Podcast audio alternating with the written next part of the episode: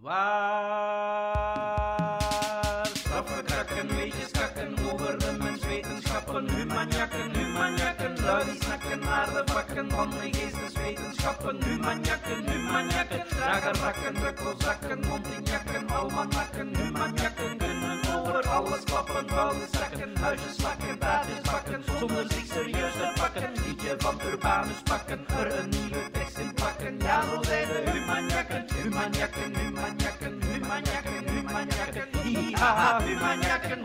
We schrijven maandag 11 december en vandaag zijn onze humanjakken professor premoderne geschiedenis Maika de Keizer, Hallo. professor taalkunde en bedrijfscommunicatie Bert Oben, Hallo. professor literatuurwetenschap Pieter Vermeulen Hey, hey. en deze taal- en geschiedenisnerd genaamd Stijn van der Stokt. Met al deze fijne mensen gaan we het hebben over wat humaanwetenschappelijk nieuws uit de afgelopen maand. Te beginnen met Bert. Jij brengt goed nieuws voor introverten mee, want iedereen lijkt elkaar niet aan te kijken. Gesprekken, of hoe moet ik dat zien? Eh, inderdaad, hij doet dat terwijl je mij heerlijk diep in de ogen aan het kijken bent, Stijn. Ehm, het gaat hier over een onderzoek uit Nature. En de vraag was inderdaad, als mensen een gesprek voeren met elkaar, hoe vaak kijken ze elkaar dan aan? Wanneer doen ze dat? Waarom doen ze dat? Die waarom-vraag was eigenlijk iets minder belangrijk, vooral hoe vaak doen ze dat? En ze gebruiken eh, eye-tracking technologie, dus ze zetten mensen een bril op hun neus. Dan, waarmee- zit, ja, dan zitten we op uw terrein, hè, daar Bert. zitten we helemaal op mijn terrein, daarom dat ik mij ook wat heb opge- in- eh, opgeboeid in de studie. Ehm, Oh. ehm, dus ze gebruiken eye-tracking brillen om te meten waar die mensen precies naar kijken. En ze zijn geïnteresseerd dus in hoeveel oogcontact is er, maar niet alleen dat, hoe vaak wordt er... Ja, zij noemen het eh, mutual gaze. En dat is ook als, je, eh, als de ene naar de mond van de andere kijkt en de andere kijkt naar de mond van de ene, ook dat is mutual gaze. Dus als je allebei naar het gezicht van elkaar kijkt, dan is het mutual gaze. Ehm, dus het hoeft niet per se letterlijk oogcontact te zijn. Ah ja, oké, dat was al belangrijk. En ze stellen vast dat dat heel veel minder gebeurt dan ze intuïtief eh, verwacht hadden en dan ze eh, tot dan toe hadden vastgesteld in de bestaande literatuur. Namelijk, slechts in 12% van de tijd kijken we elkaars gezicht aan, allebei tegelijkertijd dus, Oké. in eh, gesprekken. Ah, zelfs nog maar het gezicht, want ik had dan gedacht van ja, oké, 12% oogcontact zou zelfs een beetje awkward worden misschien. Oh, ja, ja. Eh, maar eh, het is echt eh, naar een andere plek dat ze kijken dan het gezicht. ja, Dat is gewoon 88% op je telefoon kunnen ze te staren tijdens een gesprek. ja, het is dan... het- Herkenbaar klinkt, ja. Of in de boezem van de tegenoverliggende Ah, wel ja. overzittende dame. ja.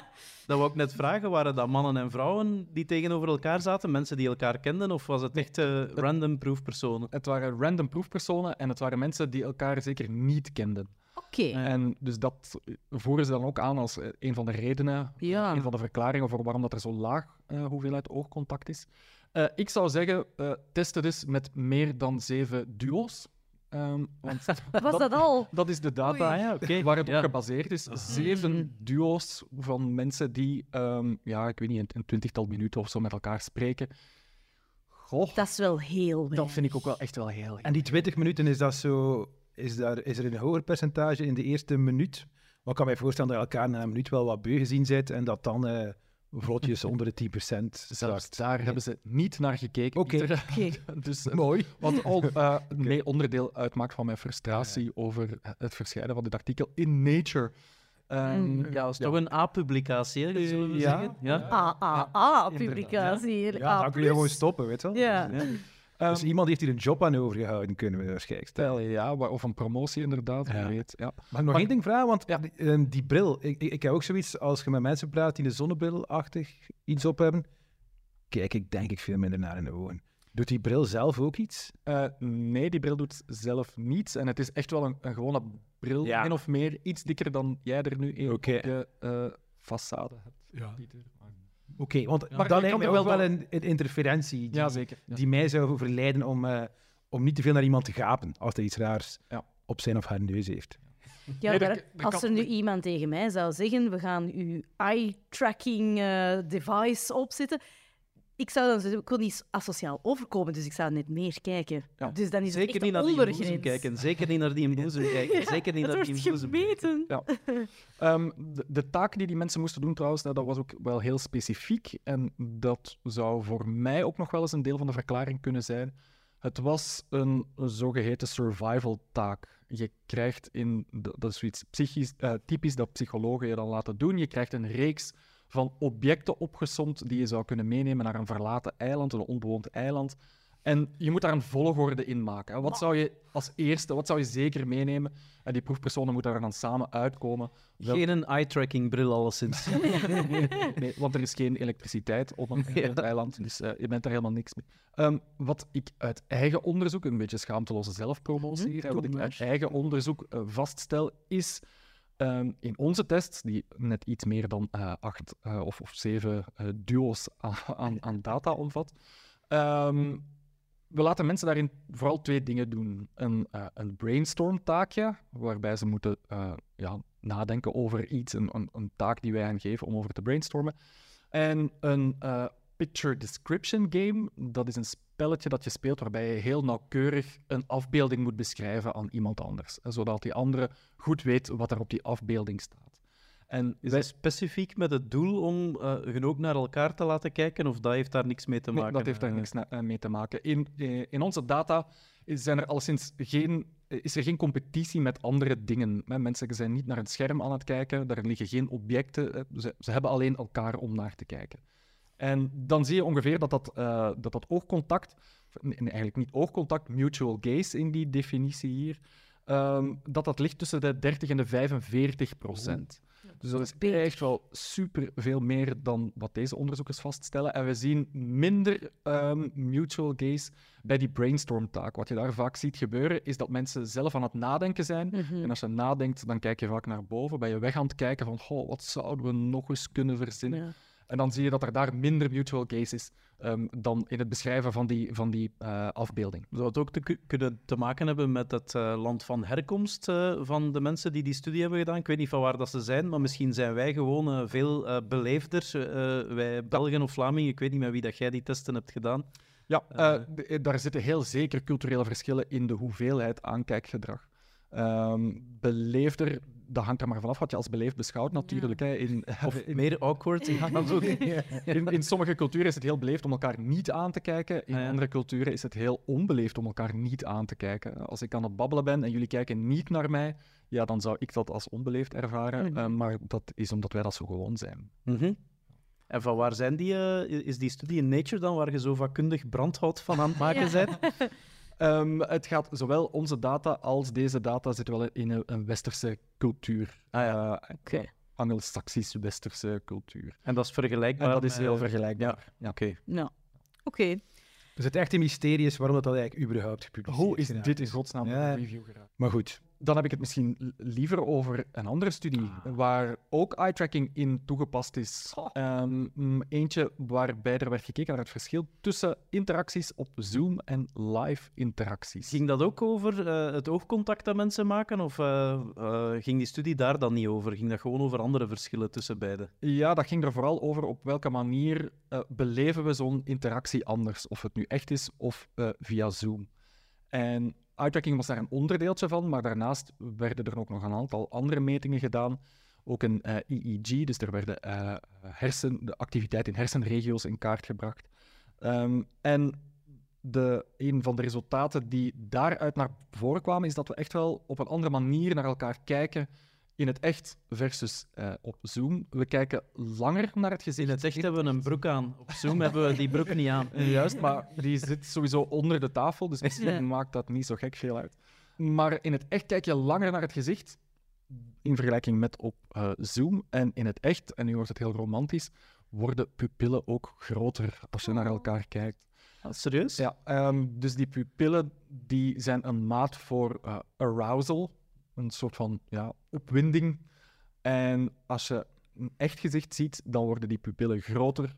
Ehm, maar ah, terwijl als je op Zoom naar een gezicht kijkt, dan worden die pupillen niet groter. Mag ik daar een, een soort van eh, heel naïeve vraag bij stellen? Eh, als je naar een scherm kijkt, dat is een lichtbron. Zouden daar dan uw pupillen niet van kleiner kunnen worden? Ja, oei, lap. Terwijl de al. meeste mensen geen lichtbron zijn. Ik vind Ja. een goed punt. Ik vind dat ook een goed punt. Is het trouwens ook één op één? Of Ja. kan dat ook zo'n Zoom met 18 man zijn? Nee, het, is één sowieso, op één. het is sowieso één op één. Eh, ja, heel goede vraag, Stijn. Ehm, maar ik gok dat ze daar wel voor... Dat, dat kan ik me nu niet meer herinneren, maar ik gok dat ze daar wel voor gecorrigeerd hebben. Ehm, het, het was trouwens nog net iets complexere opstelling, ehm, waardoor ik denk dat ze ervoor gecon- eh, ge- gecontroleerd hebben. In de face-to-face conditie zat er een spiegel tussen de twee proefpersonen. Ehm, en die spiegel die kon afgesteld worden, als in hoeveel licht dat daardoor kon. Want er waren ook fases in eh, de interactie dat die spiegel zo melkachtig wit werd en dat je elkaar niet kon zien. Ah ja. Dus misschien hadden ze ook eh, het licht effectief onder controle. Ja. Dan, eh, voor-. Ja. Nu, het gaat vooral ook over niet de absolute eh, grootte van de pupil, maar de vergroting van de pupil. Hè. Vanaf dat er Ah ja, oké. opeens een gezicht te zien is, werden de pupillen groter, relatief aan het moment. Eh, en Dus ik denk dat dat probleem eigenlijk niet zo'n groot probleem was in, in deze studie. Ik dacht dat ik een heel intelligente Ja. vraag had. Ja, maar het is wel een hele intelligente vraag. Ja. Echt goed. Ehm, de, ehm, de herseninformatie die, die, die er uit die studie kwam, toonde eigenlijk ook iets vergelijkbaars. Mensen zijn even snel om een gezicht te herkennen. Dat, dat, dat kon ze uit die hersenregio's afleiden. Dus vanaf dat het gezicht in beeld komt, duurt het even lang eer die breinregio's die met het herkennen van gezichten geactiveerd zijn, hè, eer die beginnen eh, te vuren. Ehm, maar de verspreiding ehm, en de activatie van meer verschillende breinregio's was groter in het echt. Ah ja. Ehm, dus er zijn meer verschillende breinregio's actief. De, de, de verspreiding van die activatie was groter. En de ehm, ja, bottom line is dat onze breinen een echt gezicht belangrijker vinden. Eh, Dat er wat meer activiteit aan toegewijd wordt. Ze worden als ehm, belangrijker beschouwd door onze breinen. Of context misschien ook, want je zit eh, misschien in een eh, context die nauwelijks verandert als je voor een scherm zit. eh, heel erg naar dat scherm te kijken, terwijl misschien... informatiearme omgeving. Ja, voilà. Alles blijft hetzelfde. eh, Juist, maar ook dat hebben ze netjes... Sorry, hè. Wat maar is er en dat ook werk? Jij moet, jij moet een reviewer worden. saai. Ja, jij moet een reviewer worden, want... ehm, nee, ik denk dat ik eerder gewoon publicist in Nature ga worden, Ja. als ik hoor hoe gemakkelijk dat, dat is. Ja, inderdaad. Nee, ehm, het was echt wel een heel experimentele setting waarbij mensen gewoon naar elkaar keken al zwijgend. Oh, Oké. Dus zowel in de echte live interactieconditie als in de Zoom-conditie. Ja, je kreeg gewoon een aantal seconden iemand te zien. Ah, een aantal seconden. Ik mutual vragen, hoe lang duurde dat dan? Want dat zou dan Nee, nee, nee. heel ongemakkelijk worden. En ik denk dat er dan nog andere hersengebieden zouden beginnen oplichten. Eh, dus het was echt ja, ook wel heel vergelijkbaar. Het is niet dat het in het ene geval heel levendig was en in het andere geval Mhm. ja, heel saai op Zoom of zo. Ah, vandaar die spiegel ook natuurlijk, omdat je moet eh, ja, Plots iemand plots zien. iemand zien verschijnen Ja. en dan weer weg, weg zien gaan. Ja. Oké. Dus eigenlijk maak je de, voor dat experiment de wereld zo zoomachtig mogelijk, waarin opeens mensen verschijnen in gecontroleerde lichtsettings, Ja. om dan vast te stellen dat toch niet hetzelfde is als zo. Ja, Dat is eigenlijk. om dan vast te stellen dat zelfs daar, zelfs in zo'n gecontroleerde, Ja, heel ja. artificiële omgeving, pupillen groter worden, meer eh, hersenregio's geactiveerd worden. Dus ja, laat staan wat dat effect zou zijn als je dat goed Ja. zou kunnen vergelijken. Stel in de echte, voor. echte Ja, wereld. niet, niet alleen de pupillen die knallen, maar ja, we mogen dromen. Hè. Ja. Conclusie, eh, het is beter, interessanter voor onze, eh, voor onze hersenen tenminste, om een, En echte, ja, eh, om een echte interactie te hebben dan zo'n interactie op Zoom. Dat vind ik een heel mooie conclusie. Ja, die is minder rijk.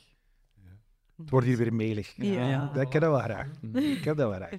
Oké, voor we te melig worden, misschien naar het Romeinse Rijk, dat alles behalve melig was. Nooit melig. Het keiharde Romeinse Rijk, eh, waarin er blijkbaar, althans volgens een bepaald museum in Hertfordshire in eh, Engeland, een transgender keizer heeft rondgelopen. Maika. Ja, inderdaad. Dus in Noor- North Hertfordshire, hè, het, museum, eh, het museum daar, Waar was dat precies? sorry.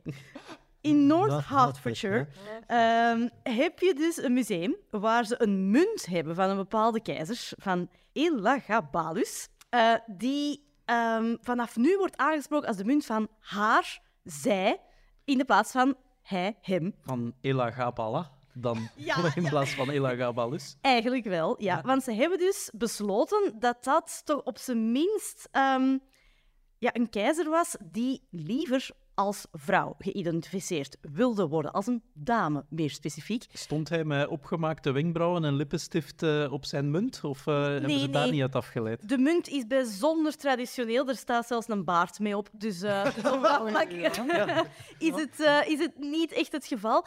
Maar ze hebben wel geschriften. Hè. Geschriften van een van de belangrijkste bronnen eh, die ja, alle soorten keizers heeft omschreven. Die heeft een eh, History of Rome geschreven, Cassius Dio. En in die hele geschiedenis heeft hij kei veel keizers eh, met de grond gelijk aan het maken geweest. Maar zijn culminatiepunt is echt wel onze zekere Elagabalus, die hij ja, echt als het soort van de, het slechtste voorbeeld dat een keizer kan zijn. En dat is dus... Dan ja, moest het dat wel moest een het vrouw wel zijn. een vrouw zijn natuurlijk. ja, absoluut. Dus dat was iemand die ja, gewoon zich niet aan de sociale conventies kon houden. En die wilde dus een vrouw zijn. Niet alleen had hij al wel eens gezegd van kijk, ik wil eigenlijk bekend staan als een dame, maar hij had dus inderdaad ook make-up, droeg pruiken, eh, zou zich zo gezegd... Ja, soms ook wel een baard. Maar in, in het boek wordt er dan omschreven dat hij voornamelijk een pruik en, eh, en, en eh, make-up had. Maar hij zou zichzelf geprostitueerd hebben als vrouw. En hij zou zelfs gevraagd hebben voor een genderbevestigende operatie. Hij wilde eigenlijk zich echt wel laten transformeren volgens die Cassius Dio. Oké. Ja. Ja. Dus al dat komt daar dan in aan bod, samen met dan nog dat hij ongelooflijk eh, extravagant was op andere vlakken, qua eten, qua eh, ja, spelletjes die hij speelde, et cetera, et cetera. Hoe geloofwaardig is dat dan als die hem echt zo negatief, of ja, als die hem als een Vrouwelijk is het woord, Vrede. dat is ook een... Niet dat we negatief... Nee, niet negatief, maar ja, ja wel, want eh, Ja, ik denk er, hier- was toch spanning. Hij wilde die als negatief afschilderen. Ja, Een van de allernegatiefste dingen die je kon zeggen in het Romeinse Rijk was toch dat je eh, als man, als vrouw bestegen werd. Dus dat hij zegt van je bent een vrouwelijke prostituee, is, Ja. eh, allee, is Ja. denk ik een, een erge belediging, of niet? ja, in elk tijdvak eigenlijk wel. Niet alleen bij de Romeinen. Maar in ieder geval, dat is wel... ehm, Het was nog gezellig daarnet, hè. Maar... Ja. Ja, maar ja, kijk, het is, eh, we hebben het al gezegd, die Romeinen, daar is niks mee gegaan. Ehm, maar op dit vlak zie je dat we hem totaal niet kunnen geloven. Wat dat we altijd weten is van dat soort ehm, geschiedschrijving, ja, of dat je het geschiedschrijving kan noemen, ehm, dat wordt vaak geschreven voor een regime. En dus die Cassius Dio heeft dat geschreven voor de opvolger van de Ah, keizer. Ja. En ja, onze, onze keizer daar is wel vermoord. Vermoord door zijn opvolger. En die wil natuurlijk dat kunnen verantwoorden. Je bent van een monster vanaf. Je bent niet van een goede keizer vanaf. Je bent van een monster vanaf. En nu is er een goed regime. En die Cassius Dio, die heeft daar eigenlijk de verantwoording voor geschreven. Die heeft aangetoond van, kijk, die, die keizers voordien, dat waren verdorven, slechte, eh gemene, gewelddadige keizers. En Verwijfde chance- en verwijfde keizers. Ja. En alle chance zijn we daar nu vanaf. Dat was eigenlijk wel een beetje het punt dat hij wilde maken. Want er zijn geen andere bronnen die hetzelfde verhaal bevestigen. Ehm, jawel, er is eigenlijk ook nog een Herodianus die ook een geschiedenis heeft geschreven. Eenzelfde soort geschiedenis van een heel aantal keizers, waar dat hij dan tot eind de derde eeuw is gegaan. Ehm, en dan is er nog een biografie geschreven van iemand waarvan we eigenlijk niet weten wie de auteur is. Eh, en die zijn ook alle twee wel mega negatief. Hè? Dus eh, het, is, eh, het is niet alsof dat die Cassius Dio nu een soort van persoonlijke wrok eh, heeft. Hij heeft het wel verkorven bij heel veel schrijvers. Er zal daar ook wel wat van aan geweest zijn. Hè? Dus het, het was uiteindelijk een kindkeizer. Hij is aan zijn, op zijn veertien is hij keizer geworden. Of hij of zij. Ik ga, ik ga voor hij eventjes gaan, hè, voor alle duidelijkheid. Ehm, die is op zijn veertien keizer geworden, is maar vier jaar keizer geweest. En heeft het dan wel behoorlijk bond gemaakt. Hij heeft ook heel Rome boos gemaakt, want hij wilde Jupiter als god van zijn troon stoten. Ja, dat is 14. zoiets wat dan een 14-jarige wel eens wil doen, als hij de machtigste man ter wereld is. Hè? Ja. Het was wel een 14-jarige met een baard. Daar Ja. toch wel wat respect voor. Tegen zijn achttiende had hij een beetje een baard. Ja. Dus op dat moment zie je dat het dus wel, eh, dat het wel ja, een beetje baardgroei bijkomt. Ehm, en op dat moment, die keizers moesten ook allemaal wel een, een behoorlijke baard eh, tonen. Hè. Dat is zo Marcus Aurelius enzovoort. Als je die wil nadoen, moet je een baard hebben. Maar jij gelooft dus eigenlijk eh, het eh, hele verhaal niet, Maika. Nee, en dus de meeste historici wel niet. Ehm, en wat ik vooral heel interessant vond is het het verhaal van, van Mary Beard alweer. Ik heb een kleine... Mary Beard. Ik ben een fan. Van- context. Ja. Mary Beard is een van de grootste eh, historici, vind ik, van, van de oudheid. En die heeft heel veel documentaires. En ze heeft nu net een nieuw boek uit, trouwens, The Emperor of Rome. Waarbij ze het niet heeft over een keizer, maar over, ja, wat moet een keizer nu eigenlijk zijn, volgens Romeinen? En wat is een goede keizer, wat is een slechte keizer, wat deden zij? En haar punt, ehm, want ze begint eigenlijk ook net met deze historie in het boek, zij zegt van kijk, wat dat soort schrijvers doen, is net aantonen door een slechte keizer te omschrijven wat een goede keizer zou moeten zijn. En een goede keizer houdt zich aan de sociale etiketten, houdt zich aan de norm van de maatschappij. En dus door ja, op die manier de normen zo uit, ja, compleet naar het, naar het waanzinnige te trekken, iets uit de comfortzone, bewijs je net dat je een slechte keizer bent. Mhm. Dus een echte keizer moest bier drinken en van voetbal houden. Eh, Wijn. Wijn drinken. Ehm, maar inderdaad, ja, die moet conformeren. Maar heeft dat er dan ook mee te maken dat we nu zo... veel van de Romeinse keizers die we nog kennen, waren eh, raar. Ja. Nero, Caligula en zo.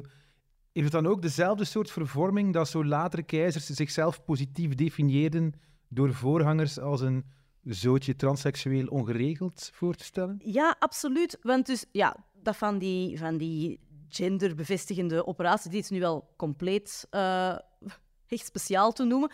Maar de meeste van die kritieken dat je ziet, die komen keer op keer terug. Er zijn er zo'n aantal. Het zijn echt zo tropen die ingezet worden om bepaalde voorgangers zwart te maken. Ja, dat is bijna altijd ja, de wereld op zijn kop zetten. Bijvoorbeeld, wat ook echt wel ehm, een probleem was bij die Elagabalus, is dat hij, ehm, hij wilde sneeuw in de zomer. Dus dan liet hij sneeuw uit de bergen komen en dan moest dat in een tuin gegooid worden. Hij had alleen maar zeevruchten als hij weg was van de kust en in de bergen zat. Dus dan moest hij dat daar hebben. Hij slaapt overdag en hij werkt s'nachts. Eh dat zie je dus elke keer terugkomen. Bij al die keizers, dat ze zo een sociale conventie hebben en dan heel hard aantonen, deze keizer houdt zich daar niet aan, tot het ridicul extreme naar de Het andere paard kant. als senator-idee dan. Zo. Ja. Inderdaad. En dat zie je dus bij ja, de helft van de keizers. Ziet je wel dat soort vermeldingen terugkomen. Voornamelijk die keizers die gewelddadig omgebracht zijn, waarna dan een, een andere dynastie aan de macht komt, waarbij er dan daarna iemand afstand moet nemen van die keizer op zichzelf. En dus dan zie je dit soort werken opkomen. Een keizer die opgevolgd wordt door de zoon van, of iemand die hij zelf heeft aangeduid, die heeft er alle belang bij Om om, positief te zijn. En net Ja, ja. te zeggen van, kijk, ik stam af van deze wijze, eh Met een echte vriendelijke... Ja, met een echte keizer, met een echte baard. En dan, dan zie je dat veel minder opkomen, dit soort eh, narratieven. Dus die verhaaltjes, eh, veel van die verhaaltjes die toch blijven kleven, hè, want dat is de kracht van die verhalen, het paard als senators eh, enzovoort, dat hoeft niet allemaal waar te zijn. Ook al vertellen we die 2000 jaar later nog tegen elkaar. Ja, waarschijnlijk is daar bijna niets van aan. Het enige dat daar wel interessant aan is, is dat je toch wel de normen kan bestuderen van wat, wat Romeinen belangrijk vinden. Ja, ja. En of dat dan die specifieke keizer daar dan aan conformeert of niet, is eigenlijk niet zo relevant. Maar het zegt wel iets over wat vinden Romeinen nu belangrijk. hè? ja. Ehm, wat, en dan zie je wel dat zij op vlak van gender, op vlak van seksualiteit, bepaalde verwachtingen hebben waar een keizer en waarschijnlijk dus ook de rest van de bevolking aan zou moeten voldoen. En of dat hij daar dan echt zijn, ja, zich niet aan gehouden heeft, of dat hij nu echt al dan niet die, die operatie wou, dat is minder relevant dan wat het zegt over de, over de norm. Oké, en wa- waarom gaat eh, het Hertfordshire Museum daar dan in mee? Of eh, wat is hun insteek om, om dit nu plots eh, naar boven te brengen? Ja, bij gendergeschiedenis is het natuurlijk ondertussen wel belangrijk dat we daar gevoeliger aan zijn. En dat we dus wel degelijk nu met voornaamwoorden mensen aanspreken met het gender dat zij voor zichzelf ehm, ja, geclaimd hadden, laten we zo maar zeggen. En omdat er dus geschriften zijn, ook al is dat dan geen ja, geloofwaardig geschrift, waarbij dat de keizer zou gezegd hebben, ik wil aangesproken worden als een dame, ik wil eigenlijk gezien worden als een vrouw, hebben zij zoiets van, kijk, voor ons is dat dan belangrijk dat wij nu zij, haar gaan gebruiken eerder dan hij, eh, hem, zijn. Dat is voor ons belangrijk. Dus wij gaan daar dan nu in mee. En waarschijnlijk is het ook wel halvelings een publiciteitsstunt.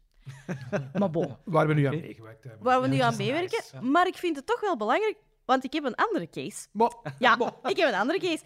Ik heb er eens, eh, eens een beetje opzoekwerk gedaan en ik zit toevallig ook op kantoor met een genderhistorica. Dus ik heb eens aan haar gevraagd, ja, maar is dat dan altijd zever? Hè? Is dat dan altijd onnozel? Eh, een soort vraag dat je eigenlijk ook meteen zo de eerste vraag die aan een genderhistorica vraagt. ja, Is dat nu altijd zever? Ja. ja. dat is... eh, ik heb Dus je het hebt gewoon ja gezegd. En zij heeft gezegd nee. Je zit nu zonder kantoor, die af. Nee. Nee, nee. Maar dus zij heeft... En we zijn daar eens over begonnen. En er zijn natuurlijk wel echte voorbeelden uit de geschiedenis waar we dat- waarbij we zien dat mensen zeggen van kijk, ik ga mij dus niet conformeren naar de genderpatronen in de geschiedenis. Ehm, een zeer belangrijke case is Rolandina Roncaya. Vroeger Roland, maar Ja, Rolandino. ja, inderdaad, Rolandino. Eh, in 1355 hebben we dus een soort van procesdossier gevonden, waarbij, en dat is de nachtwacht in Venetië, de Signore di Notte, eh, een nachtwacht, die iemand betrapt hebben. Een zekere Rolandino slash Rolandina Roncaya. Ehm, een prostituee die ja, het dus met mannen deed, eh, maar dus ook een man was, volgens de wet. De wet zei, jij bent dus een man voor ons, je hebt een mannelijk lichaam en jij hebt seks met andere mannen, dus dat is sodomie. Hè. Dus dat mag absoluut niet. Maar het ergste was nog niet zozeer die seks hebben, maar dat hij dus, hij, zij, het verstopte dat hij of zij een man was. hè. Dus dat was dan iemand die zich kleedde als een vrouw, die zijn penis verstopte voor de mannen waar dat hij dus seks mee had. En ja, dat was eigenlijk nog veel erger dan, dan die sodomie op zich. Dat, ja, dat compleet in de war brengen van de maatschappij, zich vooruitwendigen als een vrouw, maar dat eigenlijk niet zijn. Die eh, eh, Rolandino ah, is wel degelijk geëxecuteerd daarvoor. Eh, maar wat wel heel interessant is, is dat ze dus gevraagd hebben, ze hebben van die getuigen verslagen, en dat dus Rolandina zei, ik ben echt wel een vrouw. Ik wil ook zo bekend staan. En ik heb wel degelijk op die manier mij In de markt gezet. in de markt gezet. Dus conclusie, Maika? Ja, ze hebben het misschien niet helemaal juist met onze keizer daar. Ehm, dat gaat waarschijnlijk toch eerder een roddel zijn. Maar laten we eerlijk zijn, er zijn wel degelijk mensen geweest in de geschiedenis waar we 100% zeker van zijn dat zij niet conformeerden naar de gendernorm van hun tijd. En dat we daar dus wel degelijk als historici meer aandacht voor moeten hebben. Kumbaya. Oké. Ehm, heel groot nieuws dan in de literaire wereld. Wel echt super, super, super gro- groot nieuws. Want in 1995 is een boekenclub in Californië beginnen lezen aan Finnegan's Wake van eh, de Ierse schrijver James Joyce. En Finnegan's Wake geldt algemeen als een van de allermoeilijkste boeken ooit, eh, geloof ik.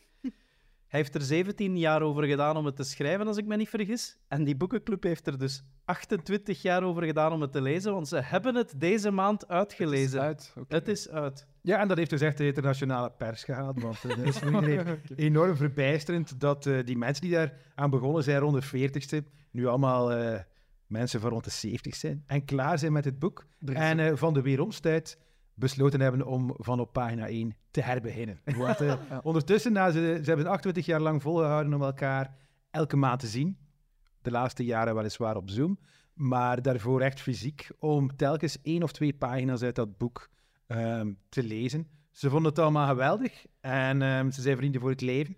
En eh, het is een heel mooi eh, Ja. verhaal geworden. En ehm, maar als je de verslaggeving erover leest, is het voor mij wel interessant dat die mensen eigenlijk 28 jaar lang ehm, vrienden gebleven zijn. En als je zo de interviews met die groep leest, merk je toch dat ze bepaalde pitfalls van gewone boekenclubs, speciaal door, omdat het zo'n moeilijk boek is, vermeden zijn. Een van de dingen die ze zeggen is, Finnegan's Week is zo moeilijk dat er hier niemand een expert kon uithangen en ze kon zeggen van, ja, maar volgens mij verwijst dat naar Hamlet of zo. Ik bedoel, dat is allemaal veel te moeilijk, dat boek, dus niemand kon doen alsof dat hij het snapte. Dat was één ding. En een tweede ding, een tweede element in de succesfactor van, van die leesgroep, is dat er ook niemand kon doen van, oh, dat is mijn trauma, of ik heb dat ook meegemaakt. Want dat boek is zo moeilijk dat er niemand eigenlijk weet wat erin gebeurt. Maar Ik wat, heb heb- wat hebben ze dan wel gedaan? Of, Wel, probeer, ja, gewoon proberen om te raadselen wat er daar gebeurt. En even ver geraakt als de gemiddelde literatuurwetenschapper, zijnde tot ongeveer de eerste zin. De eerste zin van het boek eh, is ook de enige die de meeste mensen lezen. Ehm, die, die gaat als volgt: River Run, past Eve Adams, from swerve of shore to bend of bay, brings us by a commodious vicus of recirculation back to Houth Castle and environs. Nu, daar staan al minstens vier, vijf woorden in die, die wij niet kennen. Dus ehm, daar ben je al even zoet mee. En eh, ik heb vandaag online eens gekeken hoe het zo staat met onze kennis van dat boek. Dus dat boek, zoals je zei, eh Stijn, eh, Joyce heeft daar 17 jaar aan gewerkt. Hij had eh, in 1922 zijn meesterwerk Ulysses gepubliceerd. Ook al notoir leesbaar. Ja. Als je er toch al iets van had van Savakis, James. Ehm, dus Ulysses, voor de mensen die het niet weten, is eigenlijk een verhaal over één dag in de stad Dublin, waar een personage gevolgd wordt. En wat Joyce doet, om een of andere reden, is het ganse patroon van de Odysseus op die dag kleven. En die dag bes- beschrijven alsof het een groot epos was. En wat hij ook doet, om het nog wat interessanter te maken, is voor elk hoofdstuk een bepaalde stijl te kiezen. hè. Er is een hoofdstuk dat er als een catechismus uitziet, een hoofdstuk als een theaterstuk enzovoort. En op die manier had hij eigenlijk wel zijn, zijn, zijn werk wel gedaan voor de literatuurgeschiedenis. hij heeft toen ook famously, maar ook apocryphically, want niet echt gezegd, er zit hier genoeg in om de professoren 100 jaar bezig te houden. Dus het was wel ook een soort intentie van hem Ja, om een echt een moeilijk boek te schrijven. Hij, was- hij wou eigenlijk geen lezers, eh, Nee. hij wou vooral ambetant doen en dus, moeilijk dat. doen. dus na, nadat hij Ulysses klaar had, dat was in 21 was hij klaar, heeft hij een jaar een beetje depressie gehad, dat hij nu en dan. En dan heeft hij beslist, ik ga nu een keer een echt moeilijk boek schrijven. en eh, dat heeft hij dan 17 jaar lang aan bezig geweest. Ondertussen publiceerde hij daar nu en dan een keer een pagina van. En noemde het dan zo, de werktitel was Work in Progress. En iedereen zag zo van, ja, dat ga je nooit afgeraken. Want wat er boeiend is aan de geschiedenis van dat boek, is dat er al in 1929, dus tien jaar voordat het gepubliceerd is, is al het eerste boek over Finnegan's Wake verschenen. Dat waren de, de vrienden van James die zoiets hadden van, we moeten toch proberen uitleggen aan de wereld dat dat geen totale onzin is. En kon het toen al in stukken gelezen worden? Ja, in Of- tijdschriften stond er nu en dan eens een keer eh, één of twee pagina's. Vrij willekeurige pagina's. Ehm, en dus in 1939 is dat boek dan op de wereld gedropt. Ehm, en sindsdien zijn mensen dat proberen lezen. En de slimste literatuurwetenschappers van de wereld hebben dat proberen te lezen. En eigenlijk snappen we daar zeer weinig van. Dus een soort overhangs- of een soort inwijdingsritueel voor Joyce scholars is om te proberen een samenvatting van die roman te geven. Maar daar is eigenlijk geen consensus over. Dus mensen geloven dat het over één familie gaat die ergens in een pub woont en dat er een soort rechtszaak is. Maar er zijn er ook weer wetenschappers die zeggen van nee, eigenlijk zijn er geen personages. Dat is één personage dat droomt. Eh, waarop de andere wetenschappers zeggen van nee, niemand droomt hier, dat is echt. En dus na, na 85 jaar zitten we op dat punt. Wat zegt de ChatGPT? Chat heeft het nog niet geprobeerd, maar eh, ik vermoed dat, ja, dat, dat daar ook, dat die uit de soort cacophonische literatuur over dat boek een soort middle-of-the-road consensus zal creëren die nog altijd nergens op slaat. Wat dat voor mij van de verbaasde ding was, was dat we eigenlijk zelfs geen consensus hebben over de taal waarin het geschreven is. Dus ehm, het klinkt een beetje als Engels, maar tegelijkertijd is het een voorbeeld van wat taalwetenschappers een geval van idioglossie noemen, dat het eigenlijk een mengeling is van 60 à 70 talen die in elkaar gevrongen zijn tot nieuwe woorden en zinstructuren, wat dat voor sommige taalkundigen dan betekent dat het eigenlijk geen Engels meer is. Dus ehm, het is vrij verbijsterend dat we dat nog altijd... dat dat dus eigenlijk totaal nog niet begrepen is. Heb jij het ooit gelezen, Pieter? De eerste zin. Ja. Ehm, een van de artikels die ik vandaag las, eh, uit, uit een of andere Amerikaanse krant, gaf de eerste zin en zei: And after this, the troubles begin. Omdat het eigenlijk, ehm, wat wat dan ook een probleem is, is dat het de la een probleem, een, eh, we noemen, als wetenschapper noemen we het een uitdaging, ehm, dat eigenlijk de eerste zin aansluit bij de laatste zin. Dus dat er een soort circulaire logica in zit. Die ook betekent dat die leesgroep nu gewoon er begint. En wat heeft die leesgroep dan gedaan? Wat is hun conclusie of zo? Dat is geen conclusie. Dus die zijn gewoon gezellig samengebleven.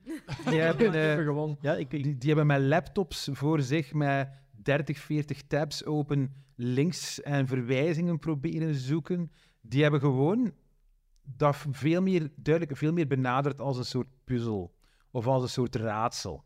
Niet echt als een soort leeservaring waarin je een emotie deelt, maar echt als een soort intellectuele uitdaging. Zonder conclusie. Dus, Oké. een soort van bezigheidstherapie eigenlijk ook. Want allee, als, als ik de populist in mij even eh, Doe. naar, naar, naar, naar boven moet halen, is dat niet gewoon moeilijk doenerij om de moeilijk doenerij. Moeten we dat boek wel met zoveel respect bejegenen als niemand dat snapt? Ik denk gewoon niet dat dat boek respect verdient. Maar wat er volgens mij wel respect verdient, is dat er, er in de wereld tientallen Finnegan's Wakes eh, leesgroepen.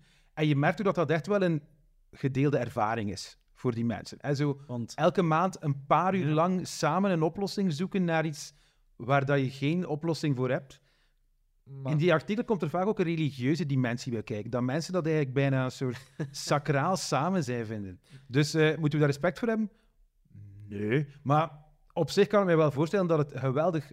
Het is blijkbaar fascinerend genoeg voor achten... Voor, dat is niet waar, voor, voor een, meer dan tien mensen om daar 28 jaar lang maandelijks voor af te wel, ja, want Maar zoek naar een coalitie in Nederland of een oplossing voor het klimaatprobleem of zo. Maar Hm? ja, er zijn toch betere manieren om een onmogelijke puzzel te proberen oplossen dan een ja, Ik zeg, onleesbaar is pakken. onmogelijk? Dat is de vraag. Ik ja. denk het wel. Het is een literair werk van 500 pagina's. Ik denk nu niet dat daar... Maar is het dan Oh, een literair werk? Want dat is dan een beetje de vraag. Waarom heeft hij het aura van zo'n autoriteit te zijn dat mensen dan Ja. 20 jaar van hun, wat zeg ik, 28 jaar van hun leven daaraan willen spenderen? Hadden ze dat dan toch niet aan een ander boek kunnen spenderen? Maar ik denk natuurlijk, ehm, Joyce, hè, hij heeft, Ulysses heeft hij zijn naam voor de eeuwigheid gemaakt. Had hij nooit... Heb dat je dat meester- gelezen, Pieter? Dat is wel, daar ben ik wel door En- dat Dat, is wel leesbaar, omdat daar ook nog een soort. Er een soort plot in zit. Ja. De plot gaat niet verschrikkelijk snel. En het is in het Engels. En er zijn echte personages en het klinkt toch als Engels. Ja, dus dat is in vergelijking met Finnegan's Wake Ja. is dat eigenlijk een soort eh, stationsromannetje, hè, Ulysses. Maar ik denk, mocht hij het geschreven hebben zonder eerst bewezen te, te hebben dat hij... Dat is zo'n beetje Picasso Ja, hè. Als je zo eerst bewezen hebt dat je het kunt... Iedereen Dat- kan iets volstrekt onbegrijpelijk schrijven. hè. Absoluut, Ja. absoluut. Alleen heeft hij het wel gedaan nadat hij iets volstrekt begrijpelijks eh, geschreven had.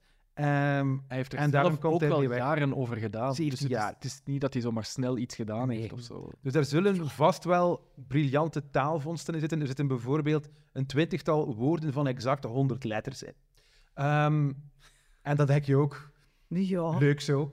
Leuk zo, James. Maar het is wel James Joyce. Hè? Dus ik denk dat hij... Het, voor mij is het wel een interessante manier om het cultureel kapitaal dat je opbouwt als schrijver op het gemakske te verbranden. Op zich is het natuurlijk wel leuk als schrijvers van die easter eggs in hun, in hun boeken achterlaten. Eh, bijvoorbeeld, ik herinner mij dat Ilja Leonard Pfeiffer ooit in het grote baggerboek, daar heeft hij een eh, pagina's lange scheldtirade in het Mhm. midden. Eh, en eh, dat is heel raar op dat moment. Eh, en als je niet door hebt dat hij iets aan het doen is. Maar ik heb hem in een interview weten zeggen dan van, kijk, dat is eigenlijk een sonnettenkrans die daarin het staat. waar? Dus heel die scheldtirade neemt de vorm aan van een, eh, een sonnettenkrans. En voor mij is dat spelletje met de recensenten en de critici. Mhm. Hebben ze het door, dan heb ik er respect voor. Hebben ze het niet door, dan eh, kan ik die recensie veilig naast mij neerleggen en er mij geen hol van aantrekken. Maar kijk, dat is een mooi Maar dat voorbeeld. staat of valt natuurlijk met of dat uw lezer dat begrijpt, of dat er toch een bepaald segment is van Ja, ja. de lezers die het kan begrijpen. Ja, ja. En dat is bij Finnegan's Wake dus totaal niet het geval. Nee, dus die heeft postuum geen enkele reden om respect te hebben voor iemand, want er is nog niemand die in de buurt van een soort sleutel gekomen is. Ehm, op zich is het ook een beetje triestig dat Pfeiffer het zelf in een interview moet zeggen, omdat er ook duidelijk waarschijnlijk nog niemand was die het opgelost had. Hè? Ja, maar het Dus, is eh, wel, het is ja. wel geschreven met de bedoeling dat iemand het Ja. zou oplossen, terwijl dat hier Ja, helemaal niet het geval is. Het is niet de bedoeling om ooit gelezen te worden. eigenlijk niet. Nee. Dus, ehm, want ik zei het, als er nu al 75 jaar slimme mensen in groep zich daar collectief en halftijds aan wijden, en er is nog zeer weinig van consensus over wat er maar gebeurt, ehm, dan heeft James dat goed gedaan. Maar ehm, ik bedoel, op zich zijn zoiets als boekenclubs sowieso rare fenomenen als je erover nadenkt. Want boeken zijn de laatste honderden jaren vooral gemaakt om alleen te lezen. Maar toch is er toch nog iets die een soort half religieuze hunkering om een ervaring met andere mensen te delen. Mhm. Goh ja, we hebben daar juist Kumbaya gedaan met transseksuele Romeinse keizers. Ik vind ook dat we Kumbaya moeten doen met, met James Joyce. Oké. Oké, maar ik ga die dan direct verbreken, uw Kumbaya, met de resultaten van het PISA-onderzoek. Gerelateerd met Finnegan's Wake. Hè. Eh, Ja. voor, voor de meeste scholieren gaat elke tekst binnenkort misschien een Finnegan's Wake worden, als Ja, je de cijfers bekijkt. Ja. Eh, heb jij dat ook gevolgd als literatuurwetenschapper? Ehm, Nu even concreet, misschien moet ik er nog bij vertellen, voor wie het niet gevolgd heeft. eh, het gaat over de dramatische eh, resultaten op leesvaardigheid, onder andere. Eh, dat Ja. interesseert ons dan. in Vlaanderen en ook in Nederland. Hè. Nederland doet het nog slechter, blijkbaar, dan Ja. Vlaanderen qua leesvaardigheid. Ja, wat moet zeggen, ehm, het is niet alleen leesvaardigheid die getest wordt. Het gaat ook echt om genietend kunnen lezen, leesplezier enzovoort. Het gaat niet gewoon om een handleiding voor, eh, voor de wc-ontstopper kunnen ontcijferen of zo. Het is dus niet alleen een functionele geletterdheid. Hè. Dat is er in de pers wel van gemaakt, dat we nu zo een generatie eh, ongeletterde monsters gaan creëren die niet in staat gaan zijn om een korting in de, in de Albert Heijn te kunnen eh, uitrekenen of begrijpen en zo. Ehm, misschien is dat ook wel zo, maar op zich is het toch ook wel opvallend dat wij als Vlaanderen, waar we voor wiskunde, hoewel je dat niet zo uit de duizend tweets kunnen opmaken, voor wiskunde nog altijd Europese top zijn op het gemak. Maar voor leesvaardigheid of le- lees, voor leesvaardigheid in brede zin, laat het ons zo noemen, echt wel niet. Hè? Daar zitten we echt eh, in de onderste helft. En wordt er bijvoorbeeld vooral gekeken naar een land als Ierland, waar James Joyce vandaan komt. Eh, als een land waar dan wel ehm, bijvoorbeeld de laatste jaren niet achteruit gegaan is, hoewel ze daar naar het schijnt ook smartphones en zo hebben. Ja. Eh, in Ierland hebben ze ook een groot leesoffensief. In Ierland is samen met Noorwegen eh, het land dat echt het meest inzet op leescultuur in alle lagen van de bevolking, op elke leeftijd. Ehm, en je merkt dat dat daar zijn vruchten afwerpt. Benaderen ze het daar ook wat minder utilitair of functioneel Ja, dus daar is, dan eh, hier? Want uiteindelijk draait leesplezier om hoe dat je Ja. groeit als mens eh, en niet per se of dat je een, een handleiding van een stofzuiger Nee, kunt lezen. Dat is waar. Nee, wel, daar wordt er... Maar eh, de realiteit is dat er in bijna elk land van de wereld meer op wat dan genietend lezen heet, wordt ingezet dan in België. In België zijn we daar in het onderwijs, is dat echt veel meer afgekalfd. In Nederland ook. Maar veel meer afgekalfd dan met name in de UK en, en in Ierland. In Vlaanderen hebben we nu ook een leesoffensief plan, waar eh, onze minister het Ierse model wat wil kopiëren naar Vlaanderen. Maar ehm, ik zelf heb nog niet zoveel gezien van de implementatie. Dan heb ik het over mijn kinderen. Zoveel, eh, Ja. zoveel implementatie van dat Ierse plan eh, is er hier nog niet geweest. Ehm, het helpt natuurlijk ook niet dat onze minister van Onderwijs nu niet meteen de uitstraling van een Verwoed lezer een heeft. Ja. lezer heeft. Laat staan dat hij 28 jaar lang met andere mensen naar een blad papier zou kunnen kijken. Dus ehm, Maar ik Ja. ben op zich wel blij om te horen dat er dus landen zijn dat tegen die trend ingaan. Want ik dacht inderdaad, zo, de smartphone heeft alles Ja. uitgebaand en mensen lezen niet echt niet meer. Waarom? Om, omdat je het dus Mhm. net minder moet doen. Hè. Je gaat niet meer een boek lezen voor je huiswerk, Ja. et cetera. En dus verdwijnt het uit, je, uit je leefwereld. Ik wist het eigenlijk niet, Ja, dat er dus landen zijn dat daar tegenin ja, kunnen gaan. intuïtief voelt dat ook als wat er aan het gebeuren is. Maar dan heb je dus met name de UK en, eh, en Ierland, waar dat je toch ziet dat dat echt niet achteruit gaat. Oké. Dus dat dat eigenlijk geen verloren strijd is. Dat je alleen mensen nodig hebt die die strijd willen voeren. Als die trend gekeerd geraakt, dan eh, kunnen we naar een toekomst waarin dat iedereen evenveel plezier beleeft aan het niet lezen van Finnegan's Wake. het bewust niet. Ja. En ik zei het, ehm, de eerste zin is oké. Dus, eh, en ik denk, zolang dat slim genoeg zijn om van de rest af te blijven, mag hij bestaan. En in die toekomst eh, bevinden we ons waarschijnlijk voor ons, want de toekomst ligt altijd voor ons, Bert.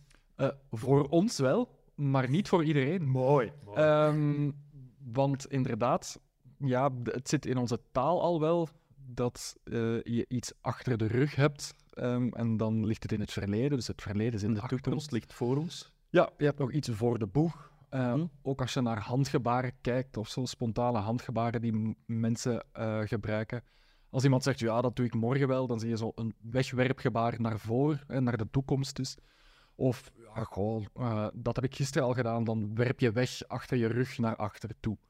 Ehm, Dus Dat- heden, verleden en toekomst eh, zijn eigenlijk eh, iets lichamelijks ook. Hè? Dat bevindt zich echt fysiek voor ons en Juist. fysiek achter ons. Juist. Eh, en ik wil het hier hebben over een, een, een overzichtsartikel, een populair overzichtsartikel dat Ruth Ogden uit, van de Universiteit van Liverpool geschreven heeft. Net over dat fenomeen. Het gaat hier eigenlijk over conceptuele metafoor.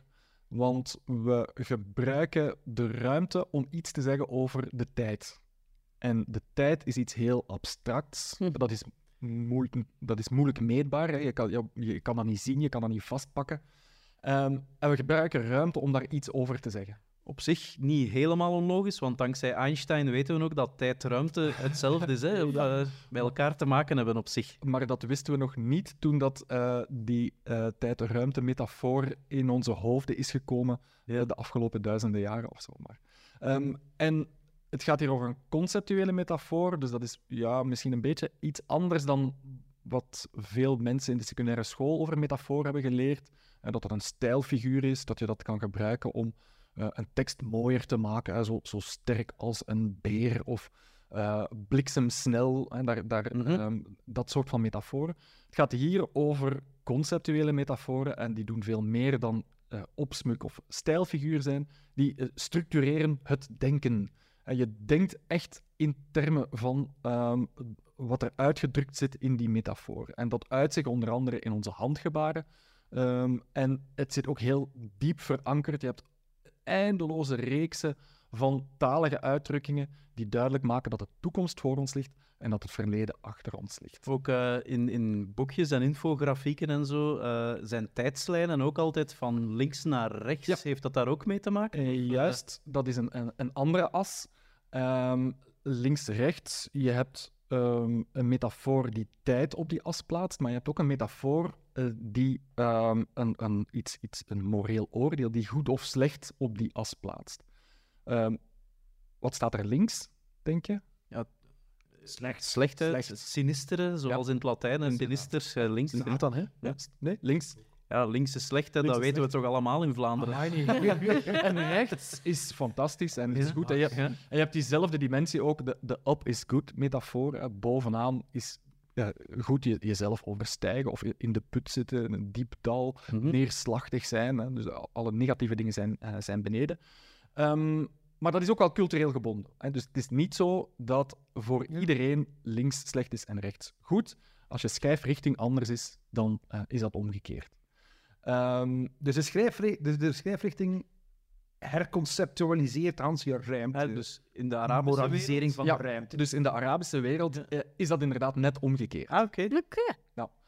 Ehm, Dat is de max. Dus, ja, oké, dat, dat is toch fascinerend. en, ja, en En schrijven toch niet echt het eerste wat een baby doet. Eh, toch gans die conceptuele ruimte. James Ja, Joyce ja. wel, denk ik. Baby James Joyce. Ja, maar er zijn ehm, ja, veel meer dingen dan schrijven alleen die we in een bepaalde volgorde zetten. Ehm, en op die manier internaliseer je die metafoor ook. Oké. Eh, dus eh, net omdat we ehm, Ja, ja. het verleden links plaatsen, als je een, een chain of events, als je zegt, eh, ik heb eerst dit gedaan, dan dat en dan dit, dan ga je dat van links naar rechts in de ruimte plaatsen. Eh, ook als kind, ook al kan je nog niet lezen, zie je dat gebeuren. En ja, op die manier is die links-rechts. De luisteraar kan het natuurlijk niet zien op dit moment, maar je bent ondertussen heel veel gebaren aan het maken, Bert, ja, eh, van links naar rechts. Maar dus jij zegt dat iemand eh, uit een Arabische cultuur, die van rechts naar links heeft leren schrijven, Ja. die gaat diezelfde chain of events helemaal in de andere richting, Omgekeerd. namelijk van rechts naar links, Ja. met zijn handen illustreren. Dat is natuurlijk ook wel een kip of het ei vraag. Zijn we van links naar rechts beginnen schrijven omdat we inderdaad... ehm, zijn we dat eerst beginnen doen en hebben daar dan goed en slecht aan toegepast? Of is dat omdat we eigenlijk dat beeld hebben van goed en slecht en dat we onze schrijfwijze daarnaar aangepast hebben? Was Ilse hier maar nu op dit moment? Ja. Eh, want ik Ja. eh, meen mij te herinneren dat in Griekse teksten, waar dat toch zo'n beetje ons, allee, ehm, ja, samen met de Feniciërs, ons huidig schrift is uitgevonden, of onze manier van het doen, dat ze in eerste instantie, eh, zoals een, eh, eh, een os die het veld Ja, ploegt ja, schreven. is- ja. Van links naar rechts. En als dan de pagina op was, keerden ze terug Ja. van rechts naar links. En, Ja, ja, ja. Dus dat, daar gebeurde beide nog. Ja, voilà. En waar plaatst die dan goed in het licht? Ja, die- Hè? Nergens. Is- Goed, er zijn ja, trouwens die, die as van links naar rechts, hè, daar gebeuren nog veel meer dingen. Ehm, en dat is eigenlijk de, de, de toevoeging, want wat ik tot nu toe verteld heb, dat wisten we eigenlijk al. Hè. Ehm, maar wat er in recent onderzoek zit, is een soort van eh, oproep om na te denken over de implicaties die dat heeft voor design eigenlijk in het algemeen.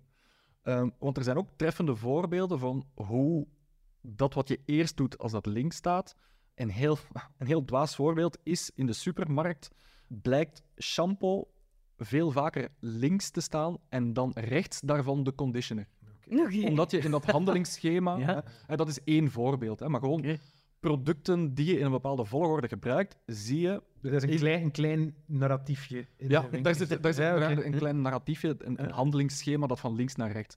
Of ook in eh, de En daarna de condooms, want ja, als je je haar nog een keer gewassen hebt, dan... eh, Ja, en dan, Nee. en, en dan, het, handze en dan het handzeepje. Maar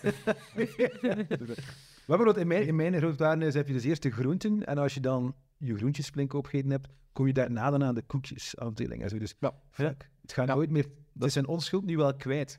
Ja, maar dat is misschien waarom dat Humanjakken ook geen supermarkt moeten runnen of zo. Dat hebben we nu allemaal hoor.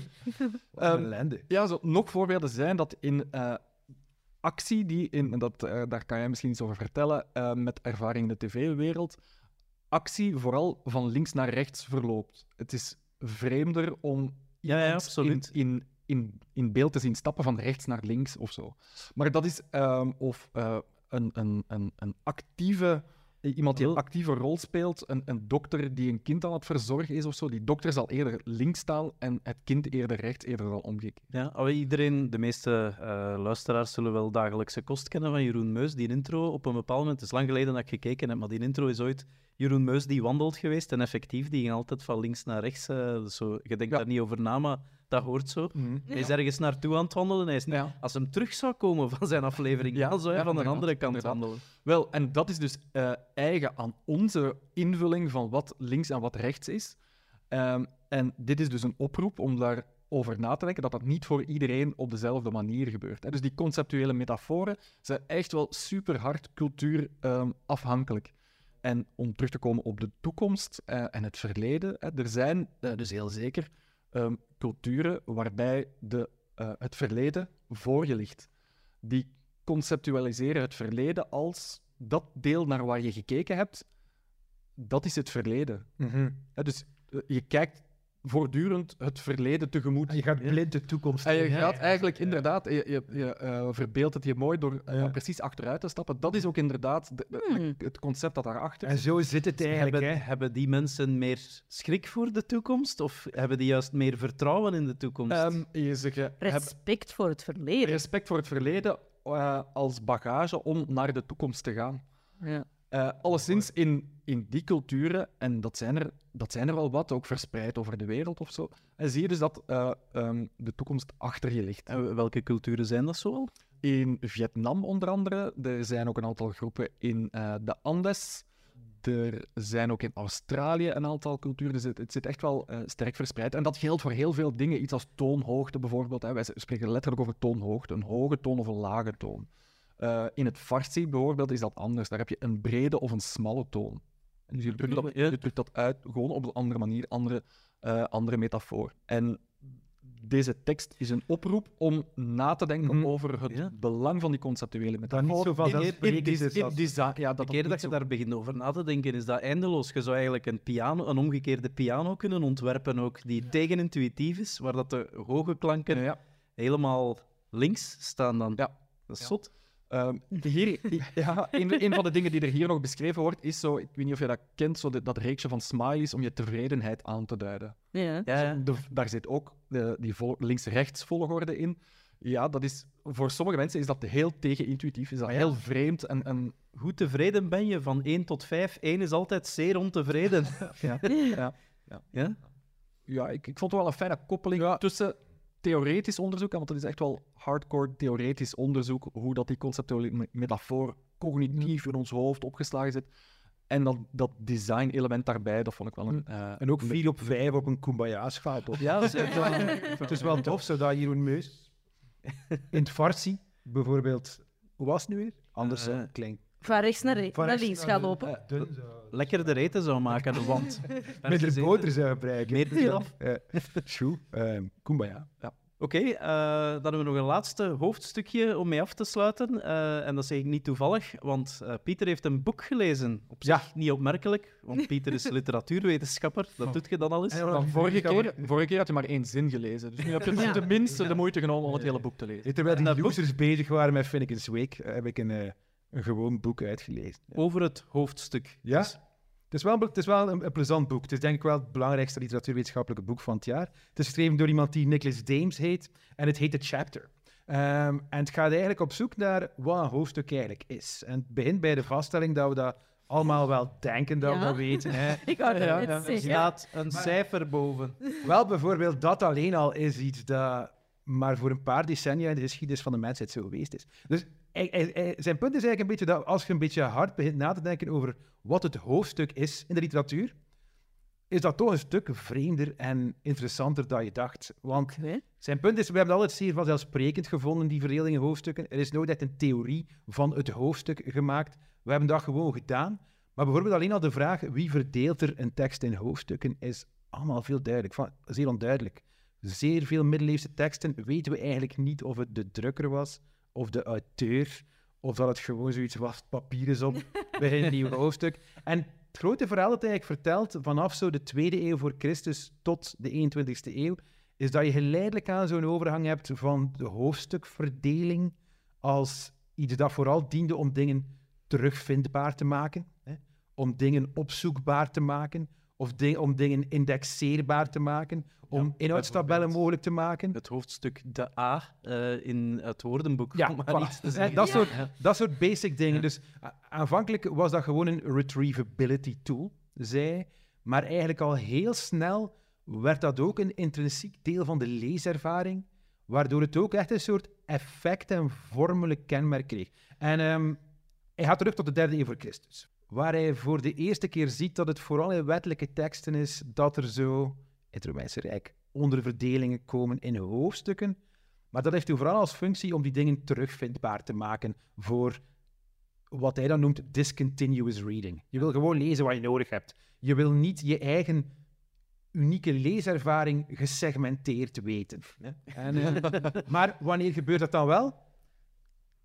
Welk soort teksten kunnen we bedenken dat het zowel belangrijk is om dingen te kunnen terugvinden, als om ze in één keer op een bepaald ritme, bijna ritueel, te lezen? Waar denken we spontaan aan? De roman. Religie? Ja, epische tekst. Nee, we denken aan Jezus. We denken Ah, we denken aan Jezus. Dus Oh, volgende- niemand van ons dacht aan Jezus. Ik dacht aan religie. Ja, wel, ja, religie. religie, inderdaad. Hè, waar dat een tekst van begin tot einde lezen of voorlezen of voorgelezen krijgen belangrijk is. Maar in onze toffe religie, die wij allemaal delen hier, hebben we het rare fenomeen dat we vier oerteksten hebben. Hè? De, de, de vier ehm, zogenaamde evangeliën, waar er heel veel overlap is, heel veel echo's, waar het dus eigenlijk belangrijk is om die dingen naast elkaar te kunnen in een tabel zetten, maar toch ook belangrijk is dat we als goede christenen die van begin tot einde niet uit elkaar trekken, maar helemaal lezen. En hij duidt zo op een ontwikkeling in de derde en vierde eeuw bij Eusebius, die dan eigenlijk als eerste de evangeliën in hoofdstukken gaat onderverdelen. Enerzijds om ze met elkaar te kunnen gaan vergelijken en te zien waarom breekt deze anekdote, waarom zijn het hier vier vissen en daar vijf vissen, enzovoort. Dus er hoort zo'n tabel bij. Maar, en dat is het interessante van zijn verhaal, die verdeling in hoofdstukken is niet puur pragmatisch. Dat gaat niet om even lange stukken tekst. Dat gaat, er is een soort inhoudsdimensie aan. hè. Er worden episodes geïsoleerd. Dat wou ik net zeggen. Eigenlijk Ja. structureert dat ook een verhaal in scènes en in... eh, Ja, ja. ja. Wat dan natuurlijk ook niet zo onschuldig is als het gaat om heilige teksten die dan door ordinaire editors of drukkers in stukken gereden worden. Maar voor hem is dat wel een belangrijk moment dat de onderverdeling die we maken in hoofdstukken in die Bijbelse tekst, krijgt de onderverdeling zelf een zekere betekenis. Maar iedereen heeft een eindredacteur nodig, hè? zelfs God. Ja, zelfs voilà. Maar goed, dus ook alleen dat al was echt eh, een voorwerp van eindeloze theologische discussie. waarin het dan ging over bijvoorbeeld de betekenis van de overgang tussen twee hoofdstukken. Zit God in die overgang of zit God in die hoofdstukken? En met andere woorden, zijn, zijn verhaal is extreem erudiet en interessant in, in dat soort overgangen. Dus de Bijbel is een belangrijk moment en hij vertelt eigenlijk het verhaal over de middeleeuwen heen, waar je dus in de middeleeuwen legt hij uit, zijn vooral de, de printers, de drukkers, die de macht hebben over hoe een tekst in stukken verkaveld wordt. maar hij legt dan ook uit dat dat, gaan, dat, dat, dat is meer dan puur pragmatisch. Die streven ook een bepaald cliffhanger-effect soms na, of een soort, ehm, een soort conclusiemoment dat dan even blijft resoneren door een, door een hoofdstukbreak enzovoort. Dus Maar, het is een rijk verhaal in dat opzicht. maar, maar een schrijver gaat daar toch ook rekening mee houden tijdens het schrijven of zo. Die, die schrijft toch niet in zo'n vacuüm waarin hij geen weet heeft van het bestaan van het concept hoofdstuk. Wel, het, het punt is dat hij eigenlijk zegt dat we de overlevering die we hebben tot de 16e eeuw, dat er daar eigenlijk verdacht weinig reflectie is over hoofdstukverdeling. Dus dat eigenlijk van veel teksten die we nu als de belangrijke literaire middeleeuwse teksten eh, beschouwen, Die zijn gewoon van A tot Z ja. geschreven zonder die... misschien, of misschien is er een monnik die dat gedaan heeft bij het overschrijven, denk ook. maar dat wordt eigenlijk niet per definitie als een auteursinterventie gezien. Maar ik Dus je weet ook, niet ja, bewust dat dat is. In eh, de middeleeuwen, eh, perkament is eh, super kostbaar. Ja. Eh, dus eh, je wilt ook je bladspiegel niet eh, verliezen, of een Nee. heel deel van je blad, door eh, aan een nieuw hoofdstuk op een andere pagina te... Ja, want dat is ook iets dat ik geleerd heb uit dat boek, is dat bijvoorbeeld stukken wit laten onderaan een hoofdstuk en pas op de volgende pagina opnieuw beginnen, een zeer recent fenomeen is. In de middeleeuwen werden de hoofdstukken vaak aangeduid door gewoon een instelling Ja. naar een nieuwe regel. Het is dan in de ze- 17e en 18e eeuw dat hij uitlegt dat het een mode werd, toen dat mensen zich bewuster werden van het effect dat een hoofdstuk overgang kon hebben, dat je vaak lange titels had of lange ondertitels met samenvattingen enzovoort. Dus toen begon het echt wel een bewust procedé te worden. Maar daarvoor was dat eigenlijk vaak een half geïmproviseerde, half collaboratieve bezigheid, die desondanks soms echt dat cliffhanger-effect en zo had. Dus eh, Ja, want het is nu niet omdat je het op perkament niet zo gemakkelijk kan doen,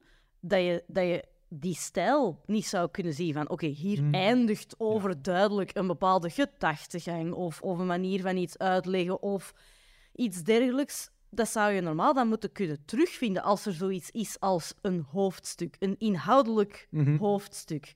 Ehm, maar blijkbaar dan niet. Ik Ja, heb dat daar nu nog nooit echt actief ja. op gelet in mijn middeleeuwse bronnen, maar Ja. ik zal er vanaf nu eens op beginnen letten. ja, wel, het verandert wel de manier waarop dat je naar zo'n tekst kijkt, vind ik. Hè.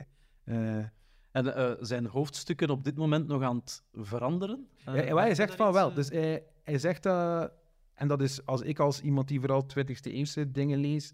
In de 20e eeuw was het wel de gewoonte om hoofdstukken in romans zeer understated te maken. Hè. Geen lange titels, maar gewoon zoals je net zei, een cijfertje. En gewoon de tekst het werk laten doen. Niet te veel show in eh, de overgangen tussen hoofdstukken. Wat hij zegt dat er nu aan het gebeuren is, is dat bijvoorbeeld met e-books er zijn heel veel e-books, versies van gewone romans, die in de gedrukte versie geen hoofdstukken hebben, maar die dan om, voor de terugvindbaarheid op je Kindle wel hoofdstukken krijgen. Ja. Opnieuw, geen keuze van de auteur is meestal, maar wel van de man die Kindleboeken in stukken verdeelt. hè. Eh, hetzelfde met audiobooks, waarin dat je toch hè, vaak eh, meer flow hebt dan op... enzovoort. Dus hij zegt dat dat eigenlijk nog altijd niet het respect heeft dat je daar met je poten afblijft, van hoofdstukverdeling. Je kan nog altijd gewoon voor pragmatische redenen een boek in hoofdstukken verdelen. Maar tegelijkertijd blijft het ook nog iets dat ja, onmiskenbaar een soort effect heeft op de lezer.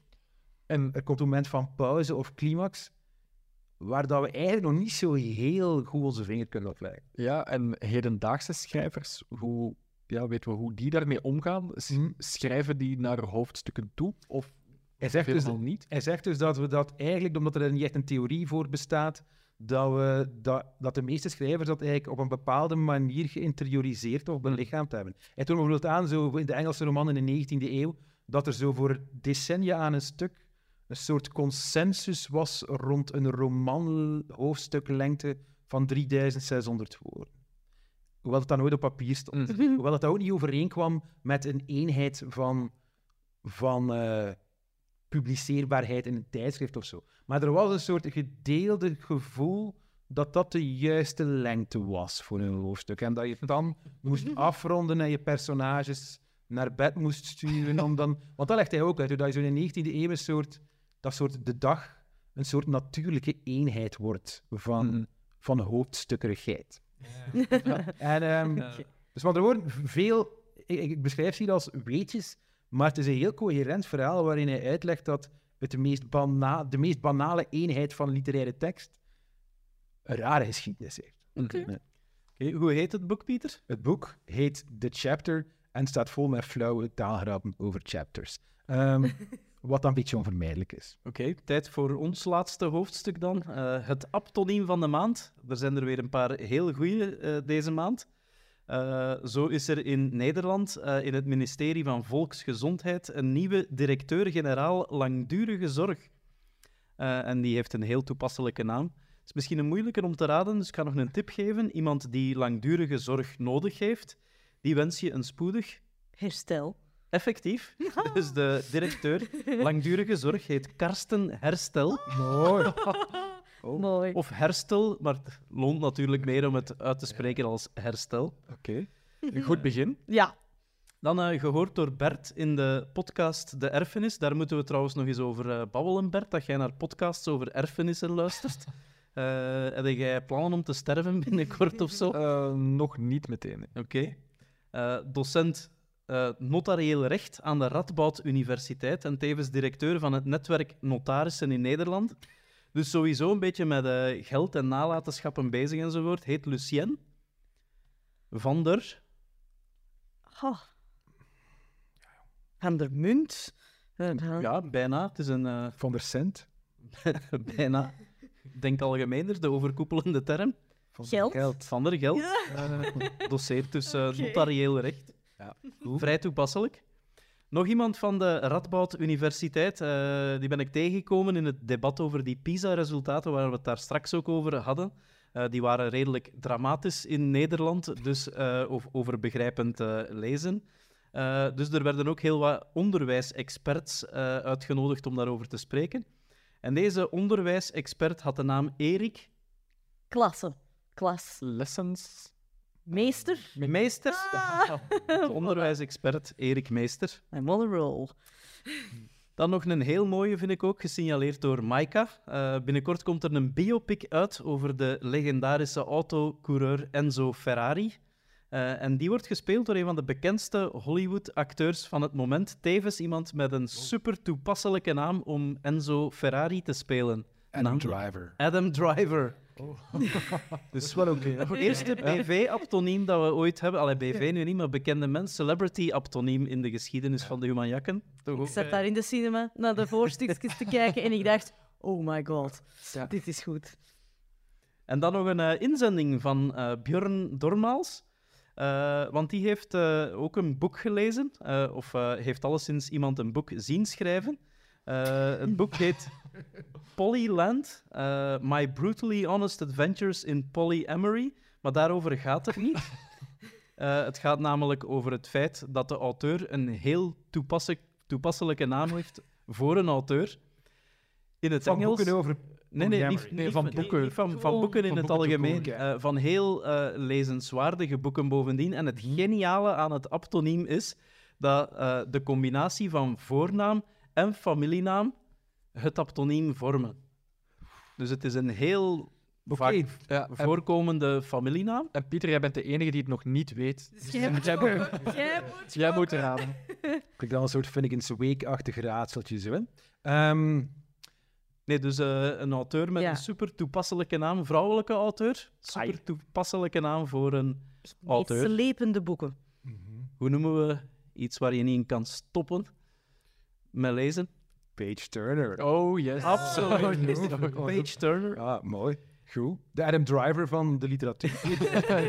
dat is waar. Eh, ik weet sowieso al waarvoor dat ik wil gaan, eh, namelijk Page Turner. Eh, wat jullie? Maar zijn we zeker dat dat, dat is een echte naam Eh, dat Ja, is- ja. zou een pseudoniem kunnen zijn, ik weet het niet zeker. Ja, ik, ik, ik blijf voor de Adam Driver, jong. Ik kan er niet aan doen. Ik vond ik zag dat. Wie waren die eerste? Eh, we hadden nog eh, Karsten Herstel, Ja. Lucien van der Geld, notaris-expert, onderwijsexpert, Erik Meester, Adam Driver als eh, de belichaming van Enzo Ferrari Ja. en eh, Page Turner, de welbekende auteur. ja. Ik zou het principieel niet aan die Hollanders maar ehm, voor de rest maakt het mij niet zoveel uit. Ja, voor- en achternaam, dat vind ik toch wel... Het is wel uniek, hè. Het is wel Ja, zo uniek. En zelfs als het een pseudoniem is, ben ik bereid om het voordeel van de twijfel te geven. Ja. Ja. Allee dan. Akkoord. Dus voilà, Page Turner wint de, het aptoniem van de maand. Goed. Bedankt, Björn. Proficiat. Bedankt Bjorn, we hebben eens goed gelachen hier. Heb je zelf trouwens een aptoniem gezien? Eh, laat het ons zeker weten via al onze social media kanalen. Het zijn er niet zoveel. Eh, en eh, bedankt voor het luisteren en tot de volgende keer.